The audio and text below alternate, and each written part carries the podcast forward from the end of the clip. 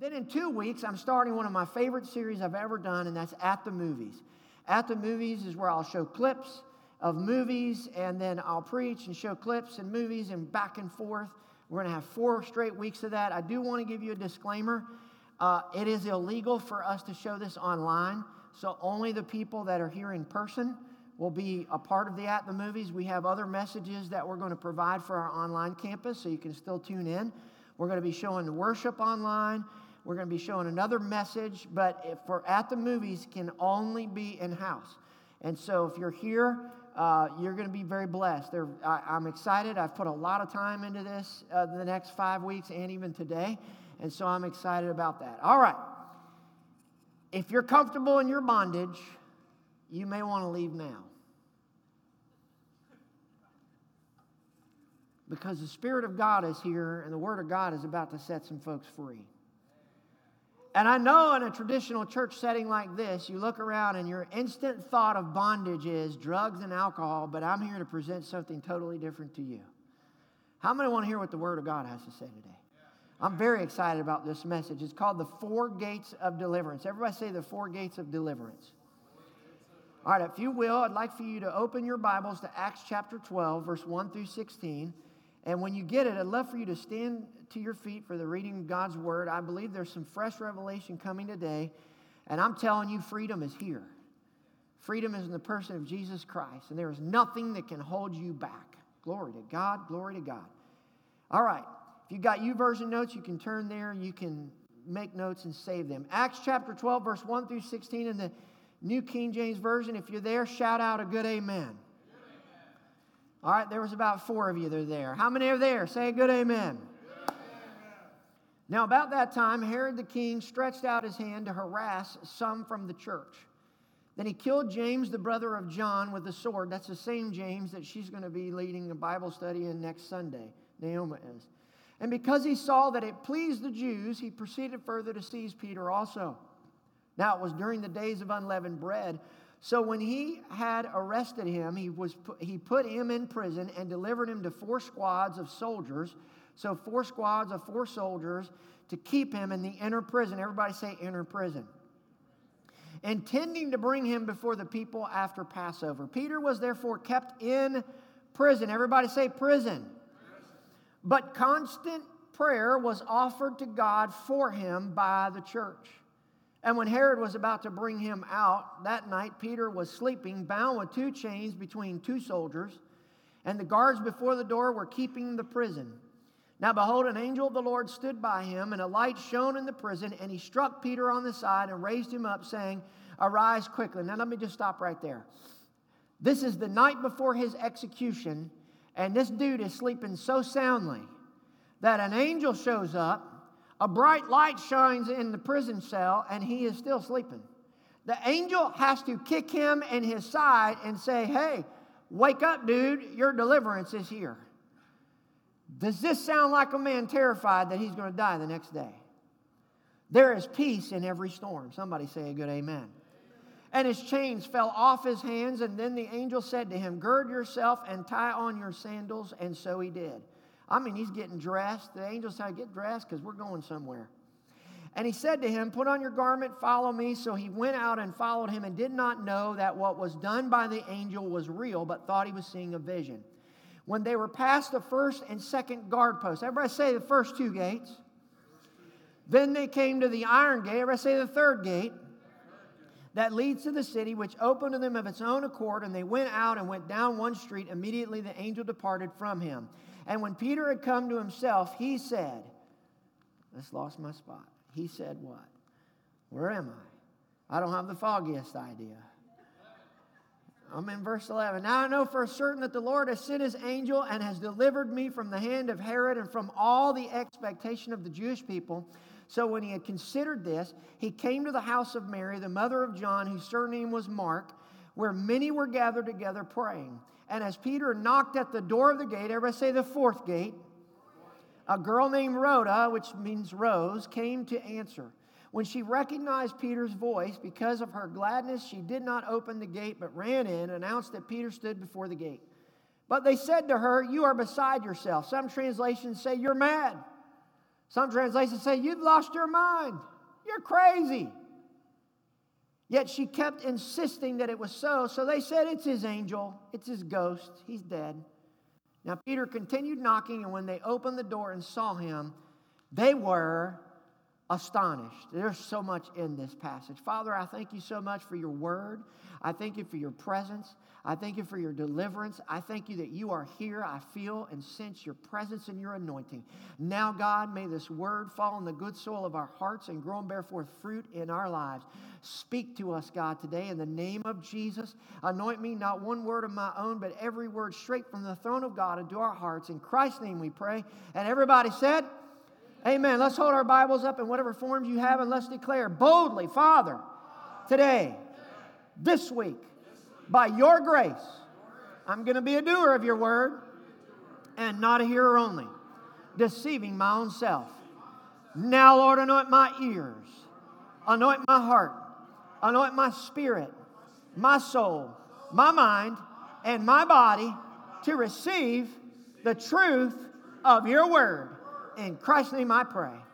Amen, amen. Before you're seated, give somebody a big smile, or if they're cool with it, a high five, and tell them you love them and you're glad to see them today. Hallelujah.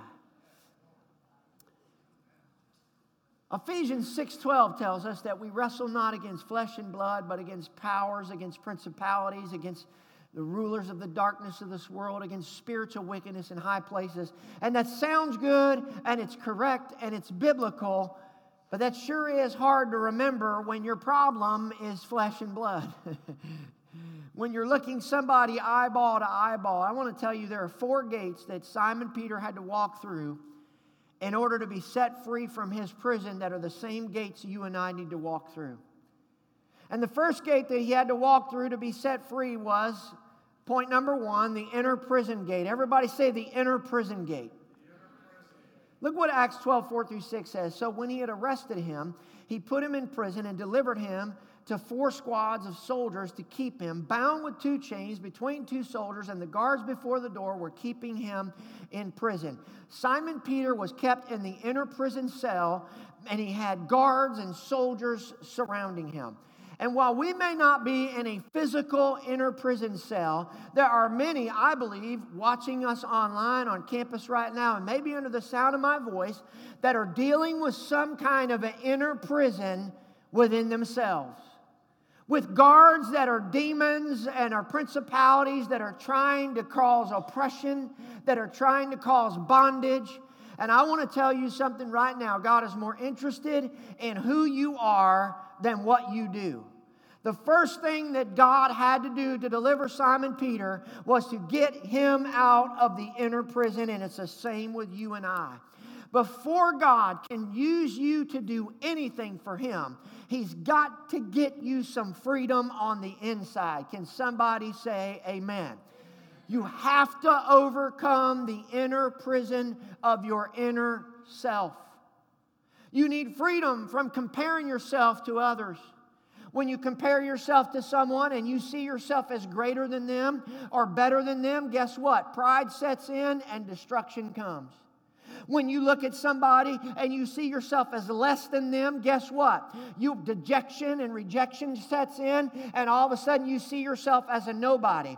When you compare yourself to anyone else other than the Bible and God, you will never measure up and you can't win. Don't do it. Amen. Seeing yourself any other way than God sees you will bring an inner prison to yourself. Quit looking in the mirror and thinking, I'm ugly. I wish I had. In my case, I can look at the mirror all day long and say, Man, I wish I had beautiful wavy hair. But it just ain't happening. Quit looking in the mirror and say, I wish I had not thunder thighs, but thinner thighs. Quit looking in the mirror and say, I wish I didn't have wrinkles. I wish my face was more smooth. I wish I didn't have crow's feet. My kids like to make fun of me. They say, Dad always looks like he's smiling with his crow's feet. you look at him behind, he just looks like he's smiling. Oh, no, that's just the crow's feet from his sun and uh, being outdoors. How many of you have children to make fun of you? You know what I'm talking about? Okay, maybe I'm the only one that has children make fun of me.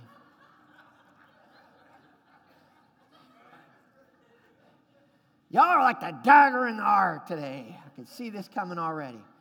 Quit looking in the mirror and saying, I'm a nobody, I'll never amount to anything.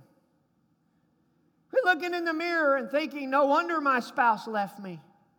No wonder my family member or my friends want nothing to do with me. I don't even want anything to do with me. Quit looking in the mirror and saying, I'm nothing, I'm nobody, and I'll never amount to anything. Quit looking in the mirror and say, Why bother trying anymore? You create your own inner prison within yourself, and there is no way to get free from that. But I got news for you today. There is freedom from every inner prison this morning. There is freedom from the inner prison of fear. There is freedom from the inner prison of, of, of anxiety, of worry, of, of bitterness, of unforgiveness, of lust. No matter what it is you're dealing with, I want to tell you something. There is freedom for you. Somebody shout, freedom.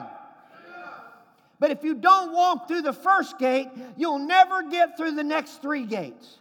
The first gate you've got to walk through is to get settled with yourself. Here's the problem that we have in the church in America today we're okay with loving other people, but we're not okay with loving ourselves. But let me just tell you something right now. Jesus said, A new commandment I give to you that you love God with all your heart, mind, and soul. We understand that. We say, Yes, I want to do that. And we, then he says, But then you've got to love your neighbors. And we say, well, Yes, I understand that. But did you know, listen to me very very closely that it is a command of Jesus Christ to love yourself. And when you look in the mirror and you beat yourself down and you constantly tell yourself you're never going to do it, you'll never amount to it, and you'll tell other people how what a loser you are and all this other stuff, you are actually breaking the commandment of God to love yourself. I come to preach. I told you you need to run for the doors this morning because God's here to set somebody free. My God, I feel it in my spirit. It's sinking in. There's somebody here. You look at yourself so not the way God does. God looks at you and He sees the potential. He sees who you are. He sees you're created in His image. He sees the talents and the gifts and the abilities that He's put in you. And He looks at you. And every morning you look in the mirror and you hang your head and you say, I'm nobody. I can't. I won't. And God shakes His head, I believe, in heaven and says, When are you going to love yourself like I've told you to? Is it okay to preach for a little while? When you get past that gate, the second gate you have to walk through is one that many fail at. Not only do they not love themselves in the church, but secondly, it's the gate of expectation of others. My, my, my, my, my. So, the first gate that we've got to get through in the prison in the church, I'm not talking to the world today, I'm talking to the church, is to figure out how to love yourself the way God does. You will never be able to love other people. You will never be able to love others the way God intended for you until you first love yourself. Well, guess what? We also need deliverance from the expectation of others. Everybody say the expectation of others. Watch this Acts chapter 12, verse 10 through 11. When they were past the first and the second guard post, so the second gate, and has delivered me from the hand of Herod and from, watch this, from all the expectations of the people. I wonder how much more we would do for the kingdom of God if we didn't fall to the expectations of others. I wonder how much more we would try to believe God in faith if we weren't bound by the expectations of what we think other people expect from us.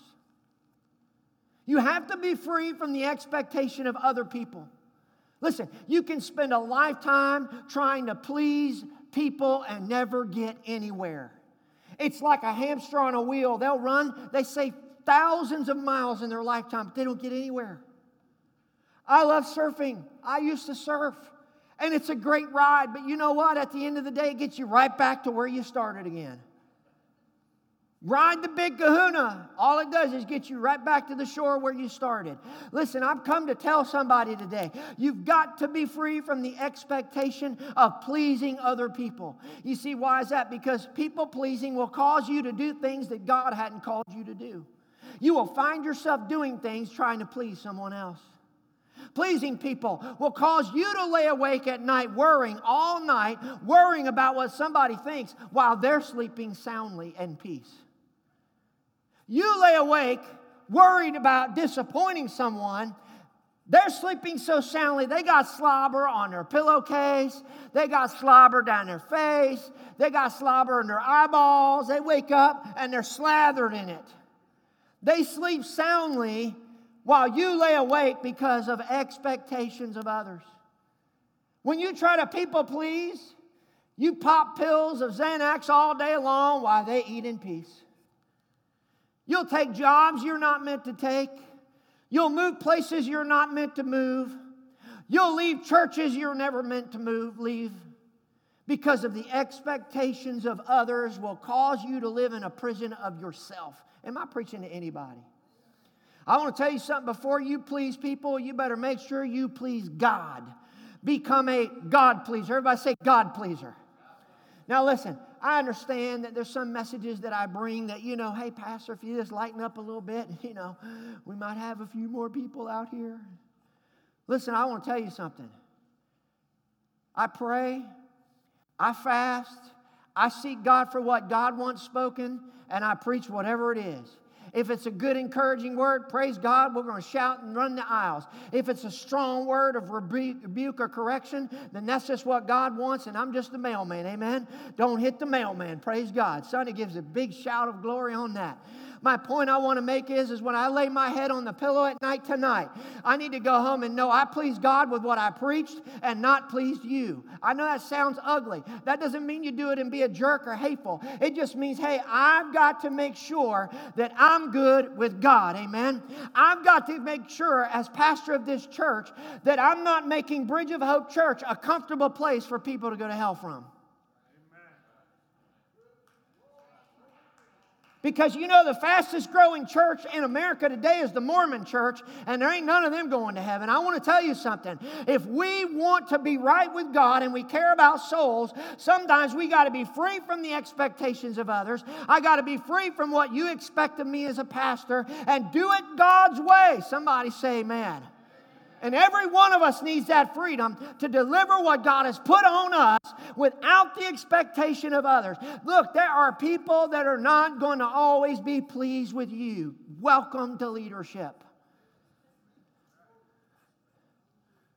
You act like I'm preaching the Koran today. I can feel it already. In the spirit realm, listen, the most important thing you can do is spend time with God. When you get in the presence of God, God will heal your insecurities and not make you run to please everybody else. Now you'll run to please Him.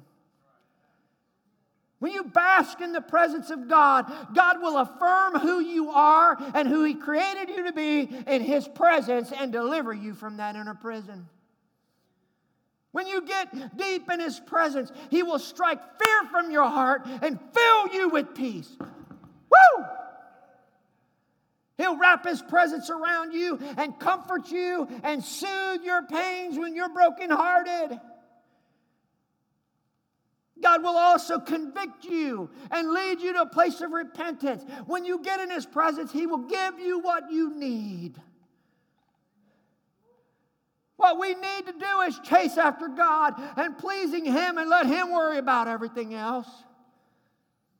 If you stand before God long enough, you can stand before any person. I'm going to say it again. If you stand before God long enough, you can stand before any person.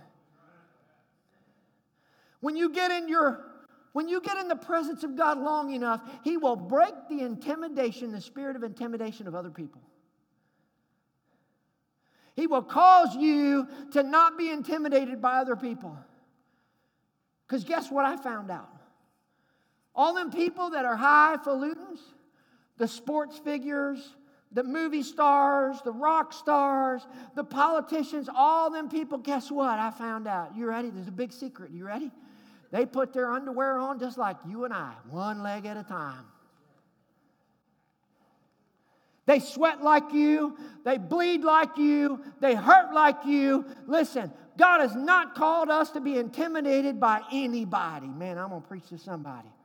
You will no longer be so impressed with people of money and influence and power when you're impressed with Jesus.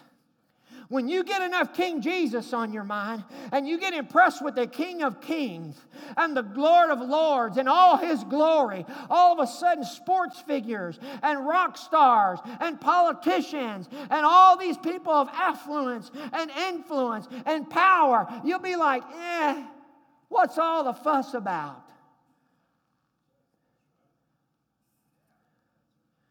He will cause you to stand, listen, before great and mighty people and cause you not to be intimidated.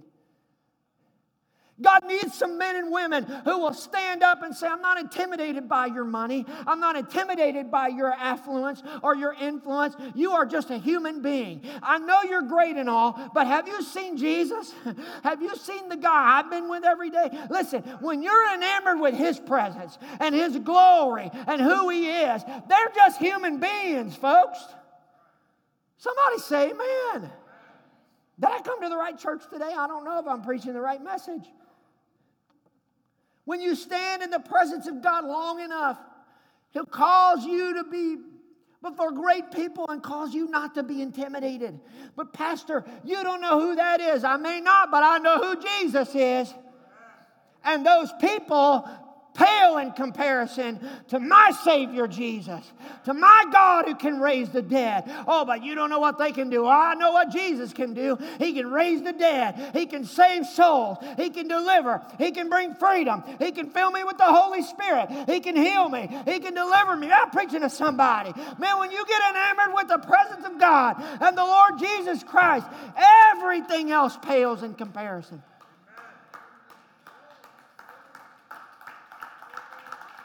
Hallelujah. I mean this with all sincerity. Movie stars live together and they go to the same restaurants because they don't want to be bothered by the peasant people asking them and bugging them for autographs. I would be a great candidate to live right in the middle of them because I wouldn't ask them for an autograph. I'd say, You think starring in that movie is going to lead you to heaven? You need Jesus. You're lost as a you're lost as Moody's goose. You're as lost as a ball in high weeds. You need Jesus. Can somebody say amen? We've got to be delivered from the expectation of others. And that leads to the third gate. Everybody say the third gate. The third gate to walk through in order to be set free is the gate of bondage. Everybody say bondage. Watch this in Acts 12 10. When they were past the first and the second guard post, they came to the iron gate that leads to the city, which opened to them of its own accord. I love that. And they went out and went down one street. Immediately the angel departed from them. It opened of its own accord. I love that. There is a gate that leads to freedom. Satan wants to keep you in darkness. Satan wants to keep you in bondage. Jesus wants it in the light, and Jesus wants to free you. Ephesians 6:12, again, we don't wrestle against flesh and blood, but watch what Psalm 9 9 says. The Lord is a refuge for the oppressed. You may be in here under the sound of my voice and you love Jesus and you shout him down, but all week long, there's those, those, those fiery darts of thoughts that you're weighing against and that oppression that you feel. God is a refuge for you. Remember, it was the angel of the Lord that was leading Simon Peter out of these gates. It's very important. And God wants to lead you through the gate of bondage. Bondage could be defined as the inability to think correctly or respond correctly in certain situations and with certain people. So, watch this Psalm 103 6. The Lord executes righteousness and justice for all who are oppressed. Everybody shout, oppressed. I want to tell you there is freedom for you today. Shout freedom. Shout freedom. I said, There is freedom for you today. I love this. It opened of its own accord. Everybody say that with me. It opened of its own accord. I'm going somewhere. Watch this revelation. When you are free from the first and second gate, the gate of bondage cannot hold you back. Bondage and oppression by the devil cannot hold you back. The gate has no choice to be open. The devil has no power over a blood bought saint of the living God. The devil has no authority over you, he has no power over you. He can no longer hold you in bondage. Why? Ephesians 2 6 says, We, we are seated in heavenly places in Christ Jesus. That means we're seated with him in the spirit realm. He's also given us the keys to the kingdom. And whatever we bind shall be bound. Whatever we loose shall be loose. Let me tell you, I got news for you today. If you're watching online, the devil has no power over you.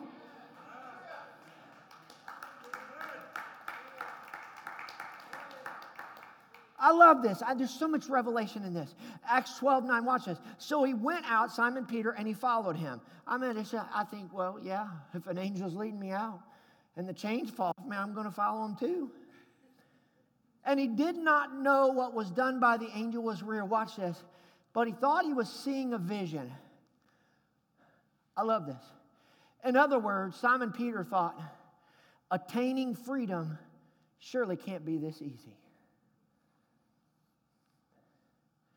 And there are many in the church that think, well, if I go long enough to a drug rehab program, if I go long enough to AA, if I go long enough to this, that, or the other, I might can get freedom. Some people think, well, if I touch my rosary beads four times, throw up three Hail Marys, do two twirls, and hope God's in a good mood, maybe I'll get freedom today. But I want to tell you how simple freedom is. John 8 36, so if the Son makes you free, you will be free what? That means it's done.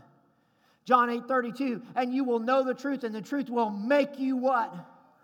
Listen, freedom and deliverance is easy. Jesus already paid the price.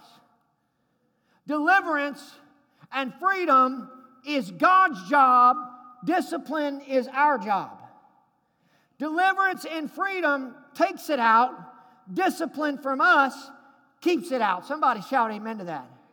That's some good preaching right there. Romans 6 14 says, For sin shall not be master over you, for you are not under the law, but under grace. Listen, Peter got set free, and it was so easy, his freedom was, that he looked around and thought, I must be in a vision. This surely can't be real. I want to tell you, God can deliver you in a moment. God delivered me from gambling just that fast. As soon as I turned my life to Christ, gambling, the desire left me. Man, there were things that just fell right off me. I want to tell you, freedom is fast when it comes to Jesus. Somebody say amen. And I want you to notice something else. Once Simon Peter went through the three gates, he never went back. He didn't go back and say, Well, let me go back through the gate and see what I can get into over here. Once he left it, he left it and he never looked back. And I want you to notice something about this. The angel wouldn't do for Simon Peter what Simon Peter could do for himself. You need to hear this. Simon Peter had to obey the instructions of the angel and he had to walk. Everybody say, walk. Matter of fact, just pick up your feet and say, walk. God will not do for you what you can do for yourself. He will set you free. But you have to walk out God's commandments, live them out, and walk them out.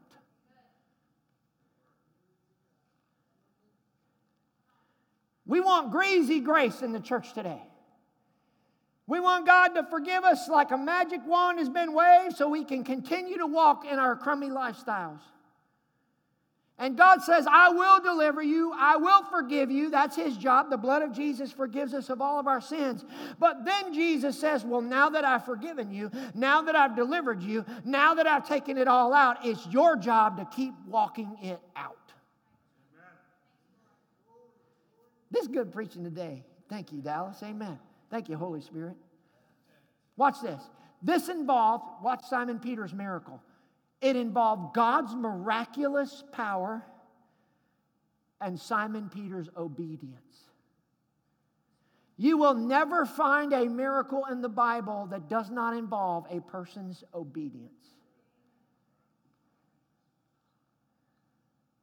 Even when even when Naaman, the army commander, showed up in all his splendor. I love Elijah. He's so enraptured in God's presence. He doesn't even walk out the door. He sends a servant out. I know you're the commander of the greatest army of the known world at the time, but you just, just go dip in the Jordan River. I don't have to be. And Naaman was furious. I thought he'd come out and wave his hands and pronounce a blessing and I'd be clean. He was furious. Listen, what has God asked you to do? Perhaps the greatest hindrance to your breakthrough and miracle is your lack of obeying God's last instruction. God's miraculous deliverance involved only what Simon Peter could not do for himself, and the same is true for us. You say you want to be out of debt, God will give you opportunities to earn the money, but it's up to you to have the discipline to pay the debt off.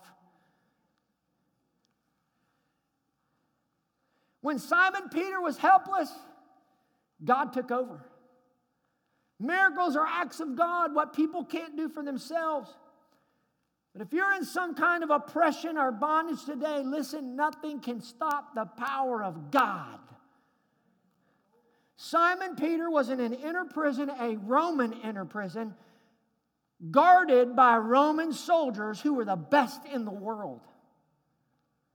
Not even Roman soldiers, the best in the world. They were helpless and they were powerless against God. Do you know what that speaks to me? The things that hold you in bondage, the people who hold you in bondage, are powerless and helpless against one touch from God on your life.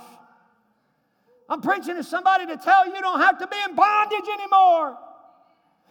You can be free. Somebody shout glory. No matter what it is or who it is in your life, they have no power to hold you in bondage. The person who's trying to control you and manipulate you and intimidate you has no power when it comes to God. That's why the Rome, uh, David wrote, uh, If God be for me, who can be against me? The Bible says the chains just fell off. Simon Peter, he woke him up and the chains fell right off him. That represents the things in your life trying to hold you in bondage. The chains of alcoholism fall right off. The chains of drug addiction fall right off. The chains of sexual addiction and bondage fall right off. The chains of bitterness, unforgiveness, hatred will fall right off. Listen, God's already done the work. It's not going to take you months and months of prayer and fasting. God can do it right now. Does anybody believe this? Has anybody experienced this? I want to see a showing of hands.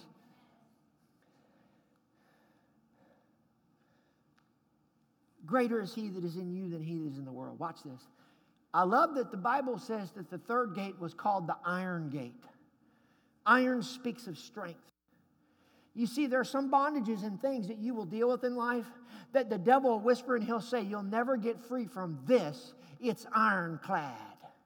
But I want to tell you something that ironclad gate opened of its own accord when it came to God leading him out. What you think is ironclad in your life ain't even a spider web to God. Man, I'm preaching to somebody. Hallelujah. And your eyes, your prison, your problem may seem like bondage made of iron. He'll try to get you to quit. He'll try to get you to give up. He'll try to say, well, you can't do it. I, I can't get free on my own. It just seems ironclad in your life. But what's ironclad to you is less than flimsy as a spider web to God. Woo! How many things in your between your ears has the devil helped you to believe is ironclad? And God says, Man, when I walk you to that gate, it's just going to open right up of its own accord. You won't even have to push it open. Is anybody hearing me today? Peter went through three gates. Watch this. I love this. Simon Peter went through three gates of deliverance without anybody even noticing. Listen, you don't need an army of a hundred people praying you, shaking you, jerking on you. Listen, I believe in laying on hands. We're going to pray for people here in a minute. All you need is one touch from Jesus. All you need is one word from God.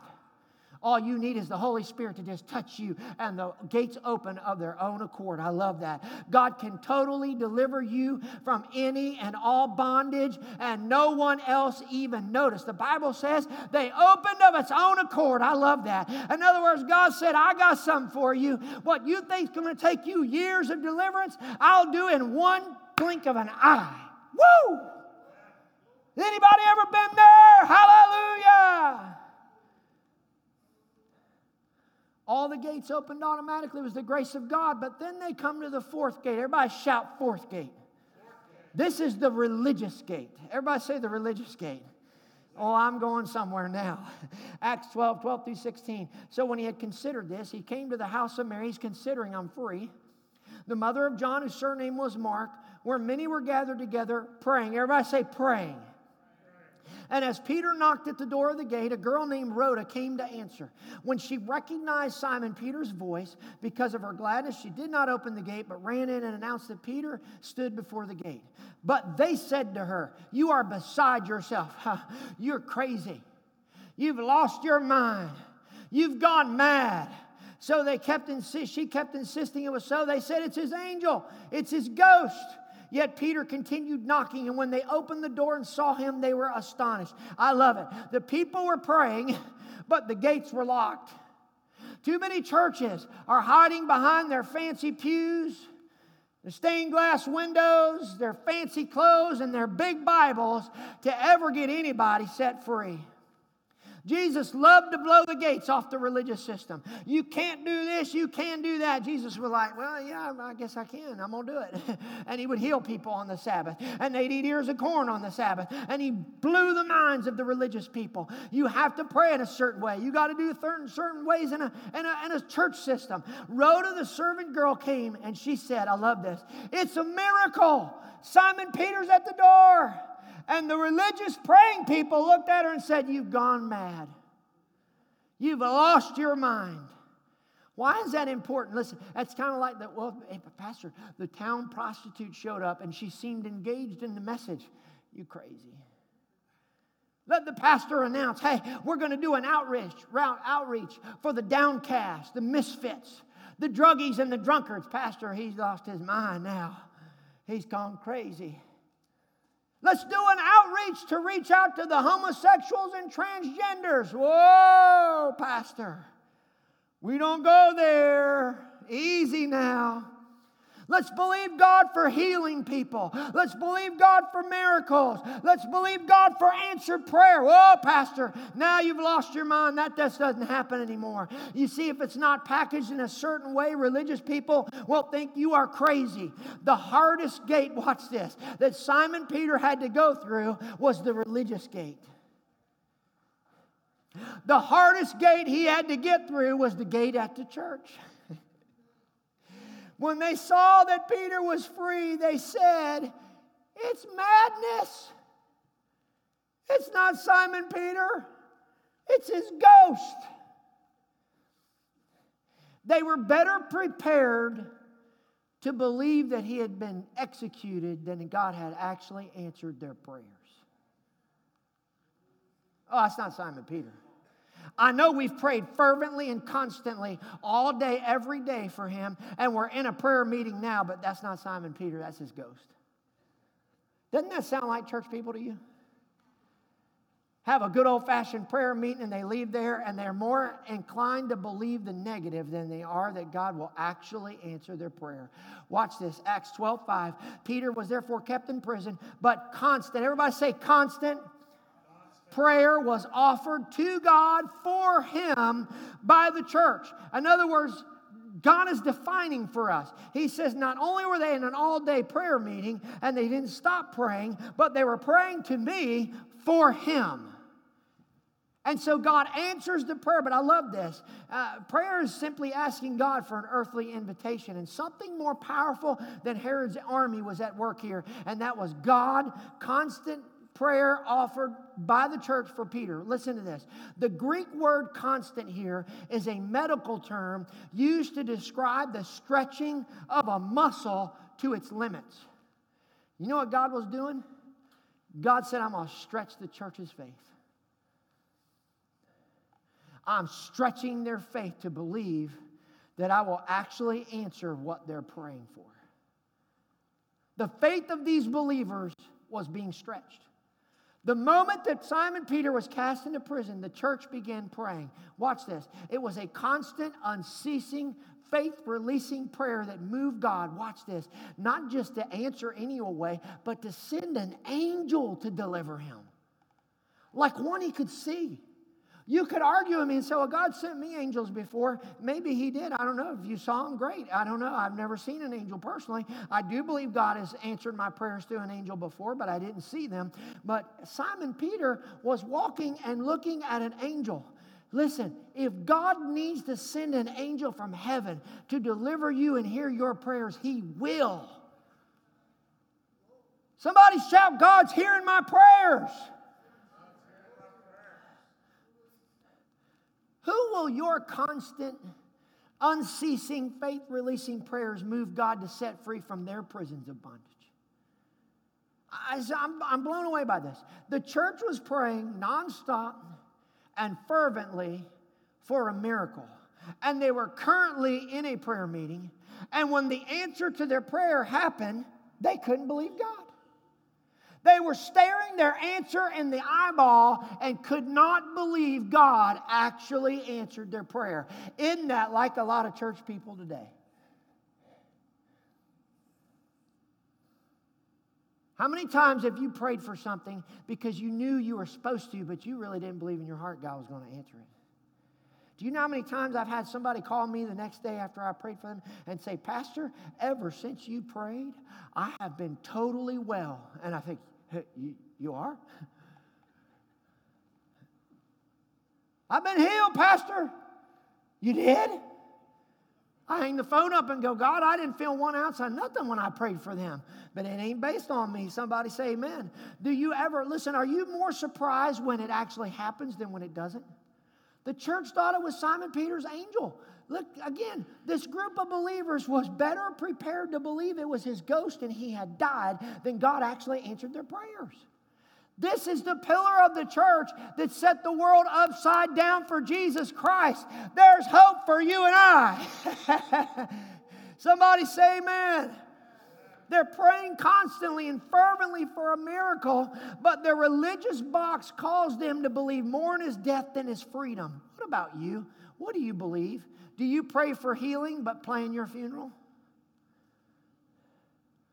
Do you pray for your lost loved one to be saved but live as if they never will?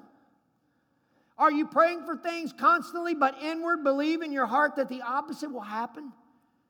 Because at every other gate they just opened, but the one at the church, Peter had to knock and knock and keep knocking and keep knocking. I want to tell you something. Prayer has got to ignite expectancy in our lives. When we pray for the paralyzed, we should expect to see them get their wheelchair and push it out to their own car. When we pray for God to give us some money because we got bills to pay, we should expect for opportunities to arise to earn money. When we pray for our lost loved ones to be saved, we should expect a phone call. We should should expect God to do what He said He would do. Somebody say amen. But I find in the church today, too many Christians seem to expect more letdown, more disappointment, and no answer than for God to actually do what He said He would do. We are just like the believers here. All night prayer meeting, and when it answers, we all go,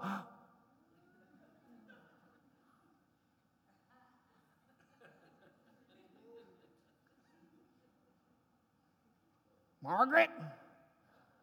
Are you seeing what I'm seeing?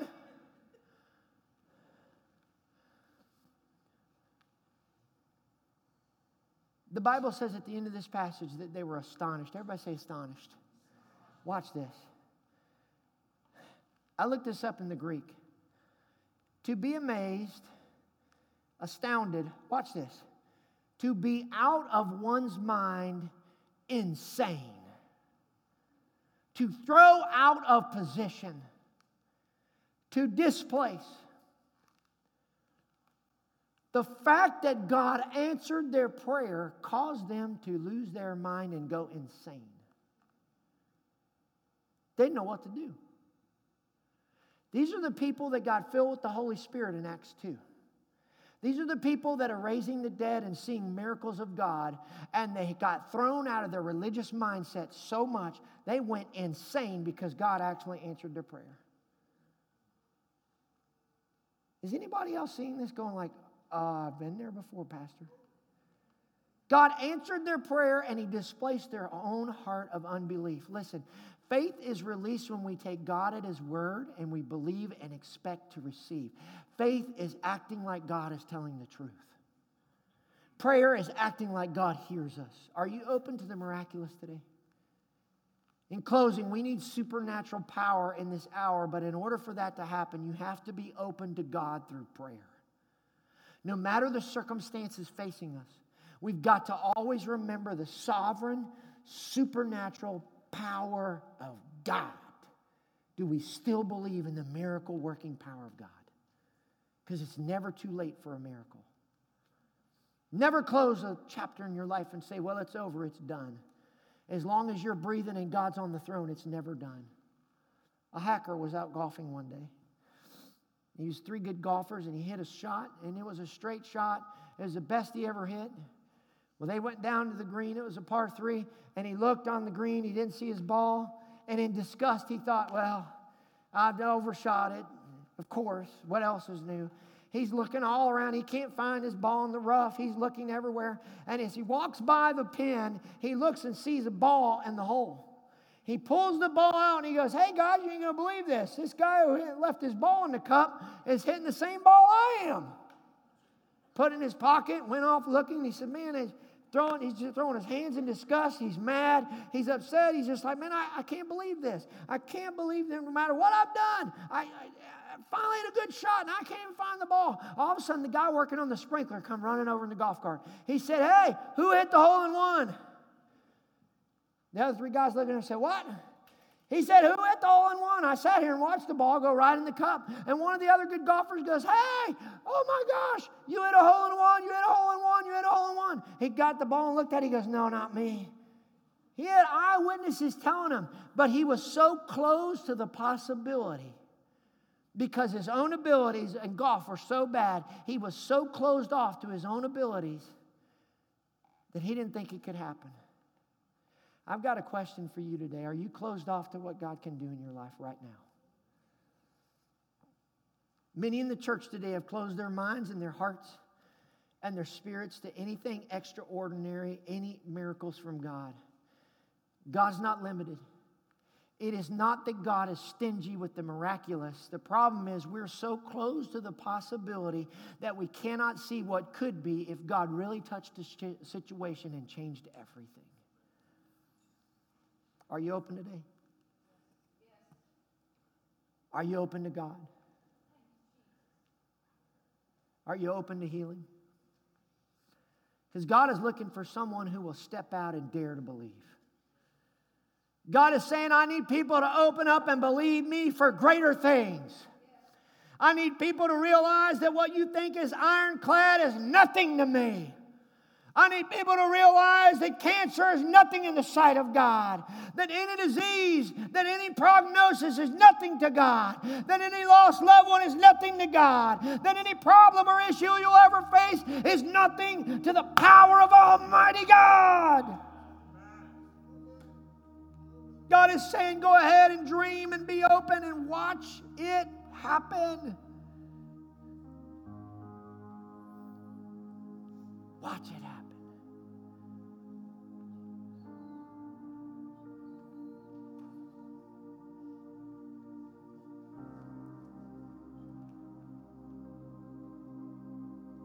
I really believe this. You'll get up out of your seat and walk to this altar, before you get here, God will already set you free. Rise and walk. What problem are you dealing with right now? What issue? What bondage of your inner self? What expectation from others? What, what is it you're dealing with? Is it a religious gate? whatever it is, you just simply get out of your seat and walk down here. There's nothing magical. This is just carpet and a place. But it's the spiritual act of obedience. That's what I feel the Holy Spirit saying. Just as the angel told Simon Peter, get up and walk, he had to walk out his deliverance. You get out of your seat and come down to this altar. God will set you free.